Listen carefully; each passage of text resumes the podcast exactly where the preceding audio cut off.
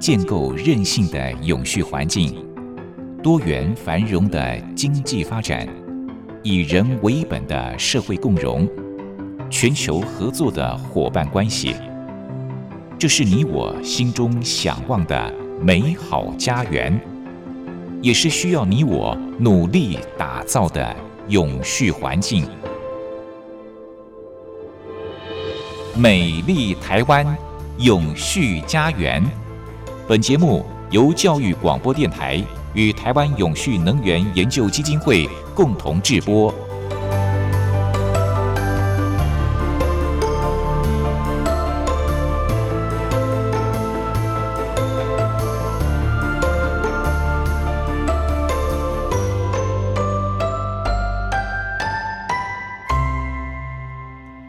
位朋友您好，欢迎您再度按时收听《美丽台湾永续家园》，我是朱玲。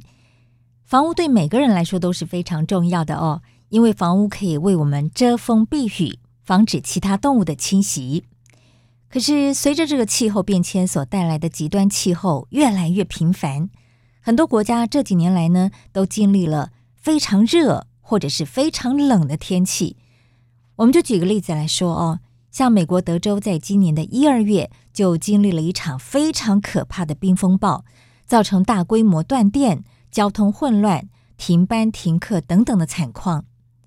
那么我们台湾这几年来的夏天温度也是屡创新高，所以屋内的这个冷气呢就只好越开越强，当然这用电量也就会节节攀升了。怎么样让房屋耐候？忍耐的耐，气候的候。也就是保护建筑物不受到恶劣气候的影响，甚至是进一步发展低碳或者是零碳的智慧建筑，这已经是变成了永续生活的重要趋势了。怎么样能够让房屋耐候？什么又是绿建筑、智慧建筑，甚至是净零建筑呢？台湾永续能源研究基金会的简优新董事长今天就要和大家分享这个主题。董事长好。啊，主持人你好，各位听众大家好。董事长，今天我们要谈的主题就是智慧绿建筑是迈向净零永续的重要推力哦。大家一定会想，哎，我们居住的房子跟净零排放会有什么关联性啊？呀，这个是非常大的关联，而且是非常重要的议题，因为我们现在所盖的房子。如果以今天节能减碳观点来讲，呃，都是不是很理想的。如果讲严格的讲啊，你今天以欧盟的标准，甚至日本的标准自己来看的话，呃，旧房子都是不合这个标准的。意思是什么意思？它在节能减碳上的这个功效是比较少的。比如说，最简单一件事情。你这个房子如果很久了，二三十年以后，经常会漏水啦，那是最简单的了哈。然后你的房子的这个绝缘做的不好啦，漏风下雨啦哈。那这个其实你房间的湿气大了时候，你开冷气机要开得大一点了哈。然后因为房子基本上嗯，它的隔热效果差嘛哈，所以你就会觉得。呃，你房子如果太冷的话，你里面要加一点火炉啦；太热的话，里面加点暖气啦。然后再说，一般讲起来，我们都习惯东西要用到坏为止了，是吧？什么叫用到坏的为止？一个冰箱明明很好，好的还可以用，也才不过用十年而已了哈。啊，这个是再换一个新的，很可惜的。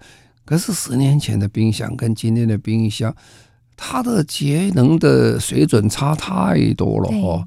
这为什么政府最近要花钱给大家去补贴一点做？因为这个实在是环保冰箱，对啊，呃，这个节能太多。你看冰箱现在卖冰箱跟过去不一样，冰箱过去看啊漂漂亮亮大大的很舒服，白色的，现在要彩色的，看得很高兴。现在不是白色，是各种颜色。现在再加一个，我的节能标章是多少哈？冷气也是一样啊，冷气机你想，哎，我们应该普通人家里啊，你懒得去换冷气机，因为很复杂了。特别那个水冷气的冷湿机，这更辛苦了。一换到你所有的天花板，什么东西都要动，这个水管要换啊，等等哈。那所以呢，这个冷气机这个也不想换了啊。可是不换的话，它它它的效率就很差。这林林总总一加起来的话，老房子的的确是很不合乎现在节能减碳的一个水准跟标准。是，我在二零一零年的时候有一次机会了，呃，德国政府请我去专门去看看他们的有关做一些有些环保永续的工作。有一天呢，呃，我们就在柏林哈，各位晓得德国人跟我们不太一样的地方，德国人比较少炒炒房地产、炒炒地皮啊。为什么？因为德国的公屋制度非常好，它有非常多公共的公寓在这里，所以你不需要花太多的钱呢，再买一个自己的房子。当然，有钱人还会自己买很大的房子了。可是，一般人家，如果我可以租一个呃合理价钱的公寓的话，他就不再想这么事情。那那一天在呃柏林，他就带我们去参观一个房子。呃，公寓了哈，那我也不太清楚，去看看哎，为什么公寓这么稀奇啊？特别叫我飞了一万公里跑来看你的公寓了哈。那是不是所谓的社会住宅？哎，他们的社会住宅了哈，但是它不是完全跟我们社会住宅概念一样。我们的社会住宅概念多少就是说啊，他照顾贫穷啦或者年轻人，是他一般的房子也就做很好了哈，就不。当然你也可以讲他有社会住宅的概念，不过水准比较高了哈，它的房子不错。那我就去了，进来看看哦。我一到那边根本不觉得是旧房子，全新的。我最奇怪，这不是全新的房子啊？哦，原来是拉皮过了哈。我一看这个拉皮不是拉一层薄薄的皮哦，它拉很厚的一层皮哦。我一进去一看，哇，这个房子不一样，这个房子比一般房子稍微厚一点点，墙厚一点。墙厚是什么意思呢？因为我们知道冷暖气差别就在这里。夏天很热哦，它会透过墙哦，把温度传到这个房间里面来。冬天很冰很冷的时候，会把冷气传到房间里面，所以它就在墙上装一些绝绝缘体哈，让它隔热啊。所以一隔热的话，你的皮就会稍微厚一点点哈，就不像原来那么瘦。这第一点。通常的房子是这样，通常房子有。有三个地点，它是节能减碳比较辛苦的地点。第一个是门啊，门，哎，门打开打进，打开打进，那这冷气就进来，或者是热暖气就呃这个这个热气就进来嘛，是吧？所以你看我们现在很多大的这些呃百货公司有旋转门呐、啊，或者是便利超商，便利超商要按一下你才能开啦。那还你一开哦，冷气就跑掉了很多啊。所以这样门要做的很好哈，那。门门本身也要绝缘绝的好一点啊，尽量让它这个开门进入门漏风少一点哈。那第二个就是窗子啊，窗子，窗子我们在台湾所有的窗子，我所看到啊，绝大部分都是叫一层窗哈，就是一层玻璃在上面，一层玻璃在上面是可以隔一点点这个外面的风进出啦，或等等啊，呃，隔一点点这个噪音等等啊。那其实它的隔热效果是很差的哈。呃，隔噪音的效果也是很差的，所以他那一看哦，他那个房子很棒哦，他都是双层窗，还有些是做三层窗哦。然后原来窗子是很大，很大，他现在只把窗子大部分都是不能开的，但是有一部分是可以开的，就是说小一点部分，它打开了后还是可以透气哈，因为它不需要整个都打开，只要整个都打开哦，那个。冷暖气进出就太多了啊，所以它让进出少一点，要隔隔个两层玻璃之后啊，这种隔热效果非常好，呃，当然隔噪音的效果也非常好啊。再来就是屋顶啊，啊，屋顶它做的话，很多的屋顶就装上太阳能板哈，它就本身自己可以发电啊，那它发电供自己来使用。那当然呢，这个要修屋顶嘛，一起修嘛，原来屋顶也很糟糕，老房子嘛，修个屋顶，所以你看。屋顶也改了，墙也改了，窗子也改了，门也改了，就等于把一个房子重包一次，啊，再包一次，这就是所谓节能减碳功用在这里了啊。你刚才讲说，呃，这个节能减碳对整个国家这个计划跟这个有关系吗？哦，有关系，这太多了，因为全世界大概是这样哦，三成多，有的地方是将近四成，所有那个国家的这个呃。这个二氧化碳这些排放源是从建筑来的，嗯，那建筑特别是家居的建筑哈，还有就是办公室建筑，啊，所以办公室建筑现在也都改了，各位如果到汉城去看了啊，它不但是墙做的很好，可以隔热有窗，窗子还可以发电呢。各位晓得，这个呃，窗子现在可以玻璃窗，现在可以发电，它装一层东西，它可以用太阳能的观点去把它发电啊。但那量不是特别大。不过你你看，现在台湾有很多全玻璃大楼，你那个其实面积也不是真那么小了哈。所以办公室也在改这个。这个房子也改，那困难在什么地方呢？困难也就是我们今天为什么要谈这个 SDGC 啊，永续城乡呢？因为城市需要改变了，因为台湾大概百分之九十七、九十八都是老房子了哈。你看台北市，台北市三四十年的、三四十年老房子一大堆啊，所以我常常觉得也很好笑。以前说我们台北市呃这个有一点老旧一点，现在连台中人啊，或者是新竹、竹竹北的人，还有这个高雄人到台北的话，哎呀你台台北那样，房子都这么旧，这么旧了，我都不好意思讲。同一个岛上都觉得我们旧，那问题在这里了。这个旧的房子要不要处理？要处理啊！所以台北市现在很努力在做都市更新了。不过即使这么努力，那个件数也不过千件而已了哈。可是房子这么多哈，所以你就知道一个问题来了哈。在未来的二三十年里面，这是一个国家型的计划了。这国家型计划必须要改建这些哦都跟这些老旧建筑。它的很重要重点之一啊，就是让这个房子要做好节能减碳。是。刚才董事长提到老房子改建修缮这样的一个问题哦，就让我想到曾经在一份报道当中看到说，美国能源局他们在一九七六年的时候就已经推出过最大的这个全屋修缮计划，叫做耐候化补助计划。耐候两个字呢，就是忍耐的耐，气候的候。从字面上来看，就是保护建筑物不受到恶劣气候影响的措施。那么在实际的做法上呢，就是防止室外的寒流、湿气或者是热风进入到屋内，而且避免冷暖气散溢到屋外，让室内能够保持比较宜人的一个温度哦。那当这个建筑物隔热做得更好，就会更舒适。我们都晓得现在这个天然气跟电费价格节节上涨哦，所以如果能够做好耐热耐寒，也就意味着居住的花费就会更低了。好，我们待会儿再请董事长继续来分享更多有关于智慧建筑、绿建筑的概念。美丽台湾永续家园，我们节目在每周六早上十一点零五分播出。节目中所邀请到的主讲人是台湾永续能源研究基金会的董事长，同时也是中华民国无任所大使的简尤新博士。今天谈的是联合国永续发展目标的第十一项“永续城乡”，我们聚焦在智慧绿建筑。因为它是迈向净零永续的重要推力哦，智慧绿建筑，我想一般朋友这几年对于绿建筑这三个字是非常的熟悉的，而且它也变成了一个建筑界的一个新趋势。可是加上了智慧两个字，可能有的朋友就会想，诶，那它跟绿建筑有什么不同吗？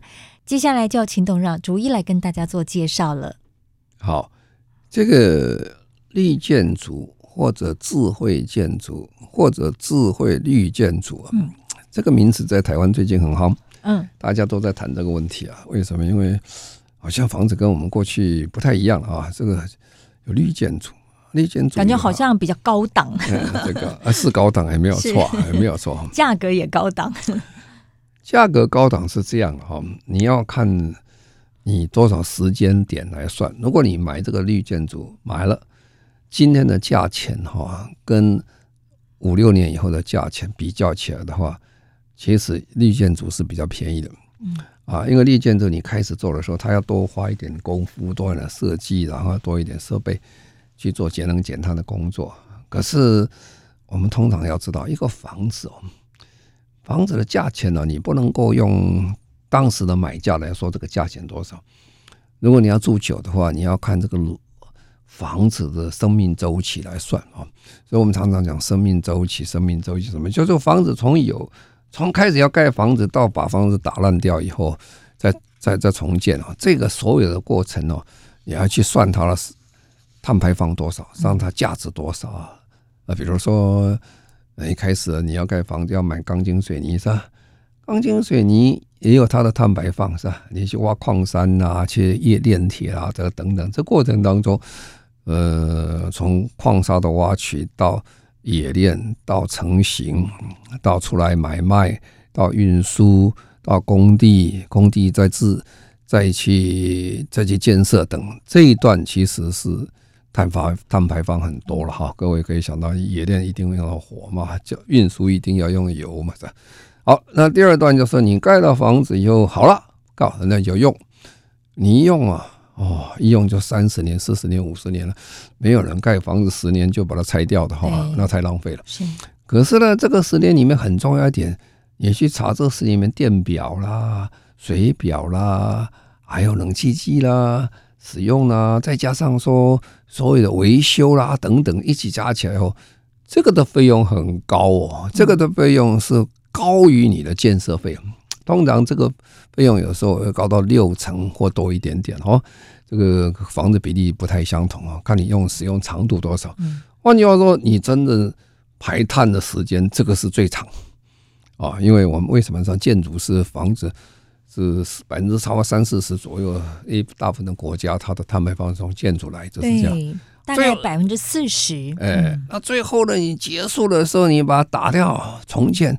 哎，打房子也要也要碳排放的啊。你看那个大的起重机带个铁锤去敲房子啊，人去敲房子，啊好了，敲了房子，你的废弃物往那边跑啦，钢筋要不要重练啊？等等，这些都是碳排放啊。那大概最后呢是五 percent 啊，不多哈，但是也不少了，也是很大了哈。所以你问我说，哎，这个房子绿建筑是比较贵啊？对了，你在买的当下可能是比较贵。但是如果你住个五六年以后，其实有的跟三四年就回来了，就看你那个绿建筑做的状况是怎么样。那这个绿建筑将是什么意思呢？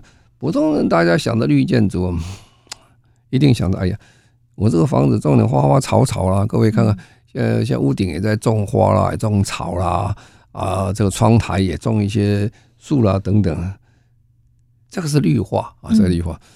那是当然，你也可以说它是绿建筑了，但是它是绿的一小部分而已。真正的绿建筑要考虑它的环环保的问题、自然的问题、健康的问题、舒适性的问题、基地的选址、设计、建造到维护到更新，这些一路上都把它算都考虑到了，那才是一个好的绿建筑了。啊，所以你不要看那个房子说，哎呀，把墙壁我看什么墙壁涂绿色叫叫绿建筑啊，我拿绿色瓷砖就说绿建筑啊，那个是你眼睛看的彩色的一个定义而已，不是真的我们讲的绿建筑。好了，讲到绿建筑，讲到这里就想说，哎，那我也搞不清楚这绿建筑好不好了哈，要不要用这个绿建筑了？那现在全世界经过这一段时间呢，大家逐渐走向一个有规范。啊，有这个这个标准的一个绿建筑形式，让你知道什么叫做绿建筑哈。那这个这时候在国外啊，在台湾呢，在国外都有一个绿建筑的规章跟规范啊。比如说我们在台湾呢，我们台湾有一个财团法人台湾呃呃建筑中心，他们就有一个九项的一个指标啊。这指标你都符合的话，他就告诉你这是绿建筑，那这个绿建筑。有时候就有好跟坏啦，啊，不能叫绿建筑，你通通叫绿建筑了，所以他又把它分，诶，合格合格级的、铜级的、银级的、黄金级的，这当最棒的是钻石级啊，这是一路这样上来。那这是台湾啊，台湾这个做的很早了哈，所以呃，台湾你看房子，如果他说哎，我是钻石级的，不错，他那个绿建筑如果经过第三方把它。把它这个确定公证之后，它就它是很不错的房子。那在美国了，美国的绿建筑啊，呃，最有名的我们就是叫 LEED 了哈。嗯，那这个意思就是说，我们在这个建筑里面，它是一个领先的建筑群，最好在做这个节能减碳的工作。它是美国绿建筑这个委员会，它来做哦，它也是包括很多啦，它也包括。呃，这个也要看看它交通交通位置的问题了哈，永续基地的问题了，用水的效率、能源能源跟这个 大气的问题了，材料跟资源的问题啊，呃，还有区域性特色等等很多，它也是规定到了八项。嗯，哦，这个八项要来评还不是很容易的事情哦，规定都很严格。它也是分啊啊，分到也是有合格级的啦，有阴级的，有金级的，有有白金级的啊，那你就很清楚了。哎，你不要以为这个分级啊，这个租房子就有差别喽。你不同的级或是没级的，房租都有差别。我等一下会说明一下。哦，现在全世界对这个刻得很紧的。你如果你说我是钻石级的，我是是白金级的哈，我的租金就可以高一点啊，可以高到百分之三十的都有啊，看地区、看地点、看需求啊，那不太一样。那么英国有英国的这个呃建筑研究机构出了一个叫 BREEAM 啊，那这个是做什么呢？这个是说也是一样啊，在英国也是。管理的问题、健康福祉的问题、能源问题、运输问题、水的问题、资源，他做了十项，还有十项标准。嗯，哦，他他不叫做黄金级啊，他叫杰出的、最好的、优良的、良好的、这个佳的，还通过的啊，普通的通过的。英国最近如果你去买房子，特别在英国，英国是很有名的一个大家喜欢去买办公大楼的地方啊。这为什么变成一个金融中心啊？什么中心啊？因为那个地方的公共设施很好，治安算不错，所以大家就去了。啊，去了就要买房子了，买房地产了。啊，这房地产不容易跌的原因，是因为世界各国的人都跑到那边去买房子，啊，把这个价钱撑上来。那个价钱撑上来的时候，大家就哦，买什么样的房子？哎，这个 BREEAM 这个是非常好的一个标准，你可以看。啊，刚才讲的，我就讲三个标准呢，讲起来大部分都是讲物理性的标准啊。通风啊，设备啊，能源减少啊，等等。那么后来哦，这个美国人在想，其实房子是要装人的了哈。啊，装人的话，我就看人住的舒不舒服了哦。所以人的福祉的问题非常重要。所以美国又有一个叫 WELL 啊，叫 W E L L 哈，这个标章啊，等一下我们再做个说明。嗯，W E L L 就是健康建筑标章。那么它有哪些的标准呢？我们待会儿再请董事长继续来跟大家做分享。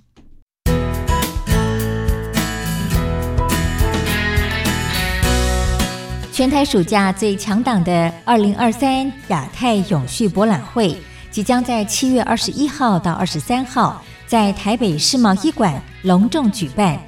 这项活动结合了政府、城市、企业、学校等单位，约一百五十家国内外展商。超过四百个摊位，以及高峰会、论坛、颁奖、倡议等多元活动进行。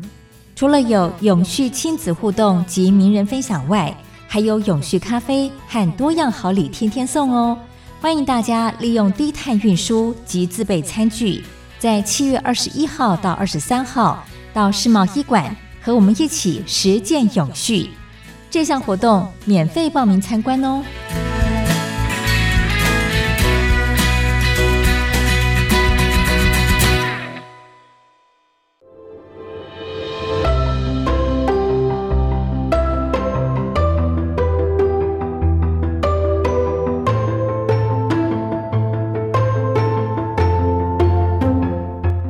环境永续、企业永续、能源永续。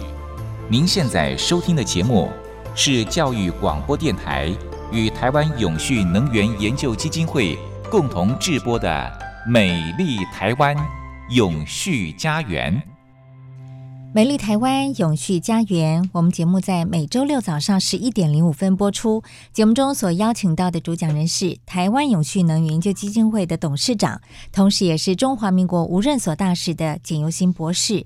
那么今天我们将重点是放在智慧绿建筑，而且它是迈向净零永续的一个重要推力哦。在前段谈话的最后，董事长跟大家谈到了一个字：W E L L。它其实是国际健康建筑标准的一个简称。那这是一个什么样的标准呢？再请董事长进一步来跟大家说明。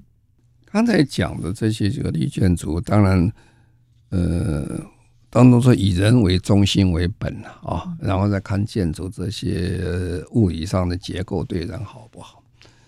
但是还有一种算法说，完全以人为本，看那个人在里面活得好不好啊。所以。这 Well 这个这个这个标章，这个美国标章，它是干嘛呢？它有几个重点哈。第一个重点，看这个房间的空气流通好不好啊？再来就看水怎么样啊？啊，再来就是说它的光怎么样啊？健不健康，舒不舒适哈？心灵上咱们是不是很愉快？嗯，我们可以看到台湾的房子的演变哈。我记得差不多在我比较年轻的时候。因为台北市有个限高了啊，就是因为飞机场的嘛，那限的很很严格了，大概那时候只能盖十四层楼是最高吧哈。全台北市吗？哎，那全台北市就是说，因为松山机场的关系，它有限高。早期早期限高很严格的啊，现在慢慢慢慢把它放松了。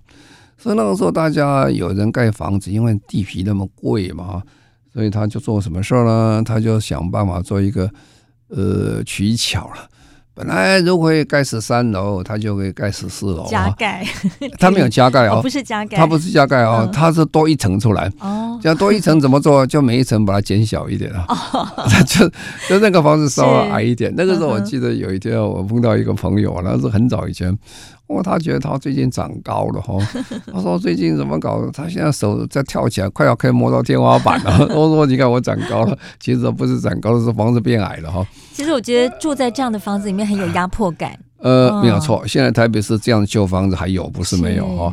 那那那这样不是空气对流不方便啊，等等然后，所以那个房子都比做的比较多的所谓的这个呃通风系统啊。他利用这种呃强迫式的一个通风的一个流动的方式去做个房子的空气的流通啊，可是这样的房子住在里面不会很舒服的了哈。所以刚才讲就说我们要住一个盖一个房子，让人家觉得很舒服啊。那比如说有一些办公室看，有些办公室你可以看到一进去那个办公室很好，不过四面都没有窗哈，都没有窗，所以他现在就希望说，哎。那个坐在办公室人最好可以看到外面亮哦，甚至最好外面是绿色公园啊，或者是路树等等的哈，让你觉得看得很开开朗，说这个世界蛮好的了哈。那这个是从我们从光线啊，从健康的舒适度啦，心里的感受，你在这边就不会一天到晚想跟人家吵架，好像很闷啊，你觉得那边很很愉快的地方啊。那这样的标章就比较难了哈，这个标章。你看看，听起来哈，就有一点所谓，有些是主观性的标准哈。不过他还是做的非常客观啊，所以他也把它分有这个合格级的，有银级的，有金级的，有这个白金级的啊。所以呢，现在在很多地方，如果你有美国的 LEED 这个标章啊，这个是假如你又是得了个钻这个白金级的，加上这 WELL 的白金级的哦。那个的房子的租金就高很多了啊，这个良心租还不太容易租到啊，所以你盖那个房子，那个细心的程度又加了很多啊，这就是我们一般讲的绿建筑，嗯啊，但是智慧建筑是什么意思？哎，时代变了哈，以前房子就是房子嘛哈，房子是死的，它跟你没有关系，你就到里面去住，你想开门就开门呐，你自己去开嘛哈。关窗帘你要自己去关嘛哈，呃，要开冷气你也自己去开了哈，你跟他是没有交集的啊，没有交集。现在不一样了，现在的房子哦，就布上所有的这些网络系统啊，还有这些所谓的科技的这些元素以后，他跟你有交集的，他会想到到什么？第一个最简单的交集哦。这个房子你不要讲什么时候，房子要温度几度哦？你讲，我说我希望是，呃，我这个房子大概是希望设定在二十五度左右，它就帮你保持恒温，高低它就开自己给你控制。是，啊，这个还是比较简单的，一般做哈。早上起来，哎呀，好懒啊，这个窗子窗帘关起来很不舒服，你就觉得，哎，窗帘把打开，哎，它就自己会打开了啊，因为它现在我们都知道，现在 Siri 之后了，其实大家跟这个。跟这个电脑是可以通话的，你就一讲话，他听了。哎，啊，丽说我今天要听广播，好，我要听这个美丽家园、永续台湾，哎，他就给你播出来哈。然后跟你讲说，哎，我要这个这个 podcast 讲那一集啊，他可以，他可以跟你沟通的啊。你回家呢，开快到家了，想，哎呀，这个家里我进去啊蒙蒙的也不好了哈。我开灯，开灯啊！你叫人开灯哈，开暖气哈，然后跟他讲说呃，准备热水哈。哎，他都可以跟你有有有通的了哈。甚至在回到家之前，你先遥控，请他在几分钟之后开冷气、开电灯什么，他就帮你做好了。对，这个遥控其实也不需要用手机控，用嘴巴讲就可以了哈。嗯，他也听得懂你在说什么东西。哎，所以他跟你有反应哈。那比如说夏天啊，夏天的西晒的时候，他自己哈，现在是西晒太阳很大，他自己会把它。关起来啊，就西晒少一点，甚至现在呃很多台北市的建筑已经有了哈，就说如果今天外面太阳实在很大啊，阳光太强了，它自己会窗帘会自己下来，下到某个程度，光线还有，不是没有光线，因为我们还是希望自然关起来，但是它就稍微把你的这个门窗关小一点，让你方便一点。啊，甚至防盗啊，什么都可以做啊。小偷一进来，这个人是莫名其妙进来以后，他就开始注意到照相照这个人，然后开始追踪这个人，这是谁啊？很奇怪，在这个时间会来啊。他可以帮你看，所以保全呢，就很多的工作就有变化了啊。所以我们台湾有很多很好的保全公司，其实他们在十年前我就知道他们很紧张啊。现在有机器人替他巡守啊，他就不需要人去巡守了。这个整个工厂这么大的工厂，他们每天开车去找去看看有没有人进来啊什么的，他就不需要，他就是一个等于一个机器人啊，这个车机器人等于在这车上就跑，他他就是所有的这些呃这些镜头都照得很清楚，然后可以分析啊，所以这个房子哦，跟整个房子跟你之间。变成有感觉，嗯啊，而且变成智慧化了哈，就很多东西都很多聪明人替你都想好了，你想干嘛就可以干嘛，是啊，所以这样的智慧对整个我们节能减碳很有帮忙。他就跟你讲什么地方要注意到啊，刚才讲啊，西晒问题什么问题，他都可以帮你处理啊。所以现在最夯的就是把智慧建筑跟绿建筑又把它并在一起，是叫做智慧绿建筑啊，这就是我们今天谈的题目，是智慧绿建筑。除了智慧绿建筑，其实政府也在积极推动近邻建筑，主要呢是因应二零五零近零排放的目标哦。那这样的建筑物，它的标准又更高了哦。那究竟什么是近邻建筑呢？它有哪些的标准呢？待会儿再请董事长继续来分享。好，刚刚董事长花了一些时间跟大家解释什么叫做智慧绿建筑哦。那其实内政部现在也在积极推动近零建筑。目标就是在二零五零年的时候，百分之百的新建建筑，还有超过百分之八十五的既有建筑物是近零碳建筑。那究竟什么叫做近零建筑呢？它必须要符合哪些的标准呢？再请董事长跟大家进一步的说明。好，我们的政府讲的很清楚了，而且法律上现在已经出来很清楚，二零五零年我们要达到净零啊。那你如果要达到净零，就什么东西都要净零啊！你不能说我房子不净零，我汽车净零，工厂净零还没有用，你那还有百分之四十的这个呃碳排放在这边，所以要通通要做好。那那做刚才你叫房子嘛，就是房子，所以房子如果到那个时候做，就要做到净零哈。那净零是什么意思呢？就刚才讲第一件事情，我们现在的内政部啊。他们的想法就是这样啊，他们想出台的一个政策，就是有两种房子嘛，是吧？一种房子叫新房子，一种房子旧房子，是很清楚。新房子很容易做啊，新房子说我给你规定好了，你必须要做到净零，那我才发制造给你，否则你就不能拿到使用执照。当然了，如果政府这样规定，你只有听嘛，这个没有什么话讲，因为大家都这么做，你要禁令，哇，这个。这个当然成本开始跟你讲，初期的投资要比非禁令要多不少出来啊。但是我跟你讲，这个最后终最终结果算起来还是便宜，而且可以减到净零减节能减碳。那另外一种哦，就是说那老房子呢？嗯，其实老房子多啊。你看台北市，你看台北那三十年以上房子多少哦？特别是新房子其实很少。啊，这个老房子你不能拿个拳头通通把锤头锤子都把它打光了，这是不行。那人还要住了，所以你要干嘛？你要去把它重新整修，要花钱进去。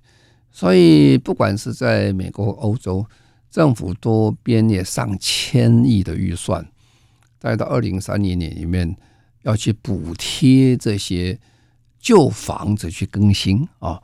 那刚才讲旧房子，有时候房子裂的啊，漏风、漏雨、漏水啦，你要要达到节能减碳，其实是不可能的哈。所以刚才讲，像德国的房子，它不是拉皮而已，它拉完皮，而把皮拉厚一点了。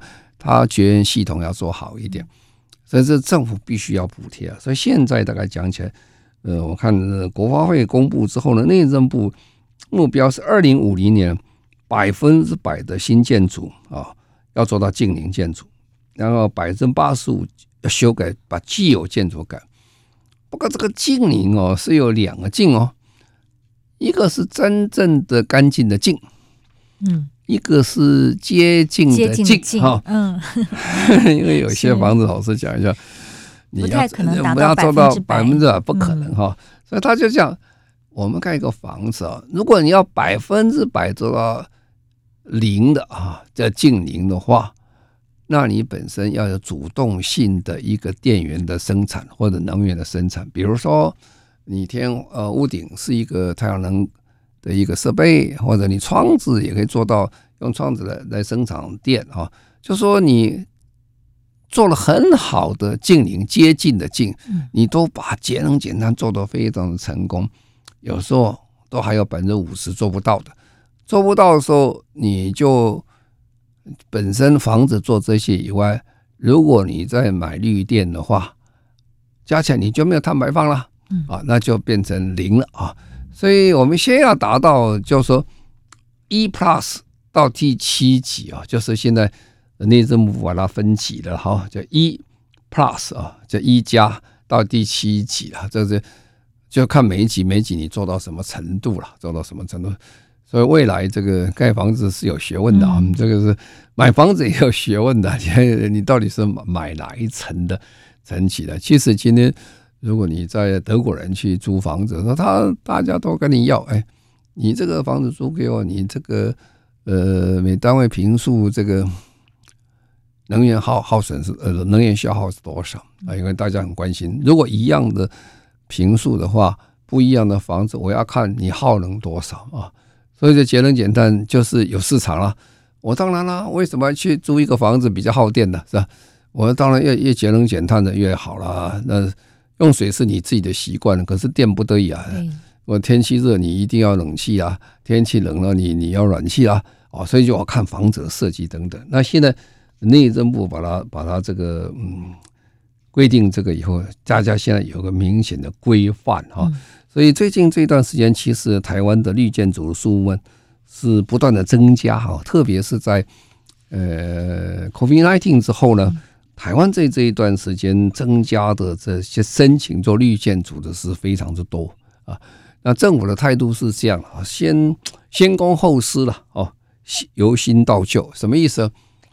公家他都得先开始啊，因为公家要做示范呐哈，你不能老是叫别人去做，你自己不做啊。所以你看，慢慢逐渐新的建筑都变成绿建筑。这也就是二零零八年了，奥巴马上台，美国总统上奥巴马上台之后，他就要联邦建筑要先率先要开始做这些呃绿建筑、节能建筑啦，还要做这个太阳能的等设备等等，叫做说政府由公到私。说现在我们已经开始了哈，所以为什么这个最近你可以发现说，呃，申请绿建筑的件数增加很多啊，在公家当然公家的规定，而在民间民间大家也发现了。其实这是个商机啊，这是很大的商机。那另外就是由新到旧了。嗯，今天老实讲，你今天叫一个人说，哎，你把你房子政府给你一点钱，你把房子改成一个绿建筑或改成比较接近的近邻的建筑的时候，很多人你给他钱他都不愿意啊。这就是我们看都更的时候常常会发生这种事情。明显说，哎，我跟你讲啊，我送你到，我跟你。重新盖个房子，一样大的面积，一样大的建平，你一毛钱都不要花哈。那我们来完成都更，那可是有人就打死不肯啊。为什么？因为哇，你要我搬家哦，我这个本来住的好好的，然后搬家是很复杂，我不见得好的地方，啊，这这心理上的这个阻挡是非常多了。所以我们为什么这么说先新后旧？你一开始就是走上老房子的时候，哇，你一开始就走上很困难的路啊。所以我想政府做这个是很有道理的。那我们来看到，通常讲起来啊，建筑有两类了哈，一个是办公室了，一个是家居的哈。那办公室的话，大概是耗能大概百分之五十是空调了，百分之三十照明啊，其他设备这个百分之二十左右。所以空调是非常重要。所以你看，现在很多房子，特别是在特别是很多商办大楼正在修改，要改成绿建筑等等。为什么？因为下次我们有机会再跟各位谈，绿建筑是现在全世界的一个潮流啊，潮流是一回事，但是后面是有钞票的啊。因为这个全世界所有的大型公司、国际公司，因为它节能减碳，但是它的办公室除了总部的办公室之外，全世界分公司的碳排放都要回算到他总公司来。所以呢，如果总公司做得很好，啊，分公司做得不好，那结果还是做不到净零啊。所以他就要求啊，这些有名的大公司要求所有全世界的分公司，你都要要做住在绿建筑里面啊。所以台北市最近移动的非常的厉害，为什么？因为很多的大公司搬家了啊，从原来很不错的一个大楼，蛮好的，搬到啊，在台北市最著名就搬到一零一啦，南山人。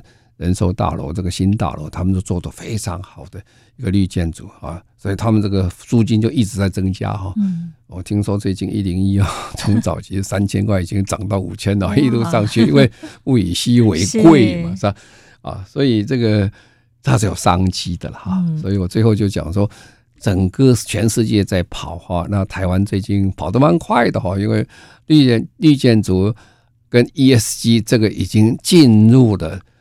建筑业里面了，已经跑不掉了啊！所以以前的时候，这 ESG 是讲企业而已啊，不是啊。现在建筑业每个都在谈 ESG，为什么？因为这是它生命线啊，做不好你的房租差，你建筑卖不出去等等，差很多哦。所以其实讲台湾是走向一个。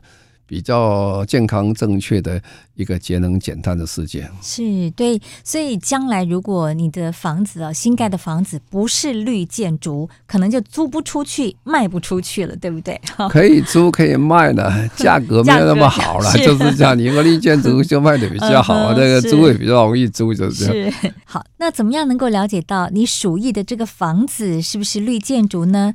嗯，建议大家不妨在看屋的同时，到台湾建筑中心的官方网站来查询哦，看看这个建筑社区是不是申请了相关的绿建筑或者是智慧建筑的标章，同时也了解一下建筑设计是不是具有优势。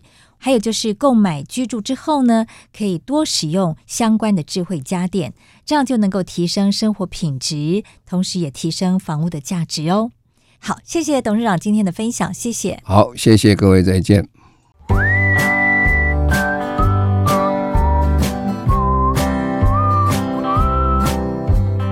永续不是远在天边的口号，而是日常生活的实践。Go Green，在生活中做一点小改变，就能拥抱更美好的世界。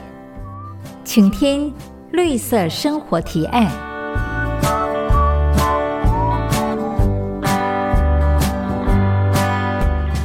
今天是五月十三号，再过几天就是一年一度五月十八号的国际博物馆日了。不晓得朋友们多久没有逛博物馆了呢？不妨趁着周末假日，好好搜寻一下相关的资讯，找个时间到博物馆去走走吧。每一年的博物馆日都会有一个主题哦。二零二三年的主题就是博物馆永续与福祉。其实这已经不是博物馆首度聚焦在永续主题了。可见，现在各行各业都不能够逃避永续责任。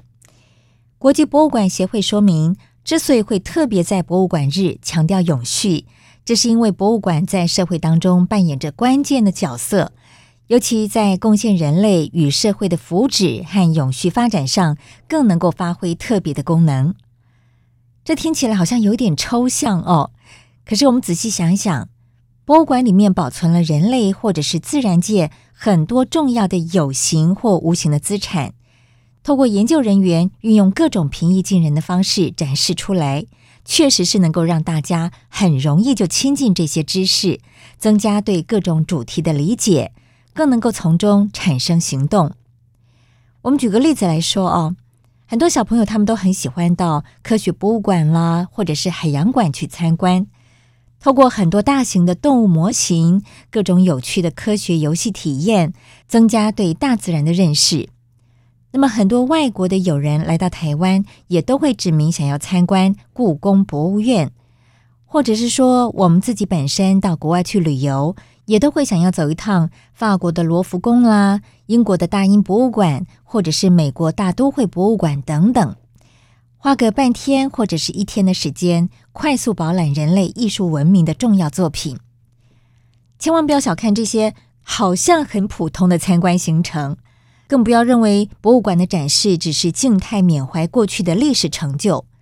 其实，透过各种新奇的展示方式，还有推广的活动，可以跨越不同世代，创造出很多新的行动。国际博物馆协会认为，所有博物馆都可以透过教育计划、展览、社区连结和研究等方式，实现联合国永续发展目标，进而引领社会不断地往前进。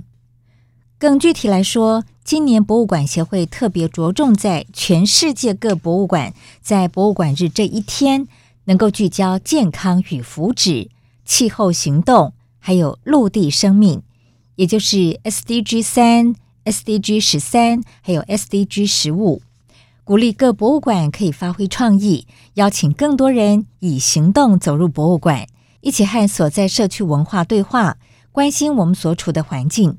进而一起思索怎么样实现永续发展。说到了这里，不晓得朋友们会不会觉得，嗯，好像有点严肃哦，不知道该怎么做才好。其实，对一般的民众来说，最简单的支持方法就是实际走一趟博物馆，踊跃参与各种的活动，而且在参与之后呢，大方的和其他的朋友分享您的收获，扩大这些展览内容的影响力。响应国际博物馆日，我们台湾有很多的公私立博物馆啦、美术馆，或者是各种的文化馆所，都推出了许许多多特别的活动哦。其中有些呢，甚至是直接打开大门，让大家免费参观。所以，等一下听完我们的节目之后呢，您不妨上网搜寻一下相关的资讯，然后选择自己喜欢的博物馆。全家大小呼朋引伴，大家一起展开知性又好玩的博物馆永续之旅吧。